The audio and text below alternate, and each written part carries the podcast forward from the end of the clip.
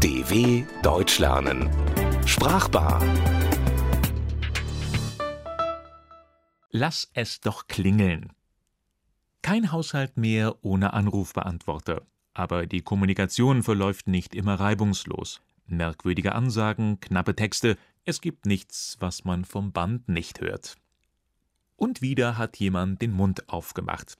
Diesmal war es ein Freund auf seinem Anrufbeantworter. Guten Tag, hier spricht Gott. Leider bin ich derzeit außer Haus. Bitte sprechen Sie nach dem Piep. Mäßig amüsiert sprach ich dann nicht. Leider sind Sprüche wie dieser längst Alltag. Da die meisten Menschen außer Haus sind, und zwar grundsätzlich, müssen sich Millionen Deutsche täglich mehrfach möglichst individuelle, möglichst witzige Botschaften anhören und dann auch noch etwas sagen. Aber wie spricht man Gott aufs Band? Untersuchungen haben gezeigt, dass die wenigsten Menschen nach dem Piep gerne etwas sagen. Vielmehr gilt den meisten der seelenlose Sprechapparat als Gegner. Woran das liegt? Es ist wohl schlicht und ergreifend Angst. Angst vor dem Gerät zu versagen und nichts als blödsinnige Stammelei dort zu hinterlassen, wo flüssiges, druckreifes Deutsch erwartet wird.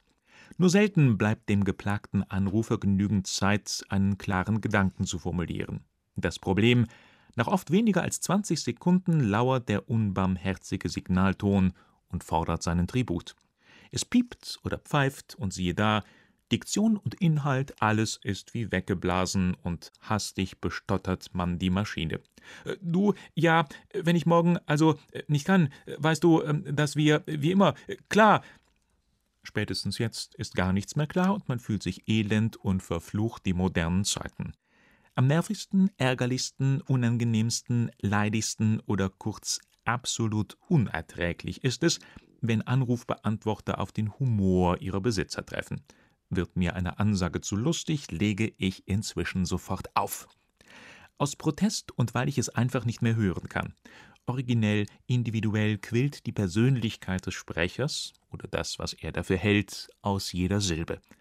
Richtige Nummer, falscher Zeitpunkt. Sprechen Sie jetzt. Häufiger werden nur Bibelsätze wiederholt. Unentdeckte Popstars bringen sich selbst ganz groß raus mit ihren Songs aufs Band und verkannte Dichter langweilen die Anrufer mit Lyrik. Weile gerade nicht im Land, sprich mir deshalb schnell aufs Band. Oder noch ambitionierter, das Band ist vom Vorübergehen der Töne so voll geworden, dass es nichts mehr hält. Ihm ist, als ob es tausend Töne gäbe, nur keinen, der ihm auch gefällt. Das ist Folter, und Rilke dreht im Grabe Pirouetten. Ganz besonders lustig kommen die Sprüche daher, die einem vorgaukeln, der Angerufene nähme den Hörer ab. Na, da ist man ja wieder so richtig aufs Kreuz gelegt worden. Dieser Witz ist beinahe so alt wie das Telefon selbst, aber der wahre Schelm schreckt vor keinem Anachronismus zurück. Besonders beliebt bei jungen Familien ist die Variante Kleinkindgequatsche.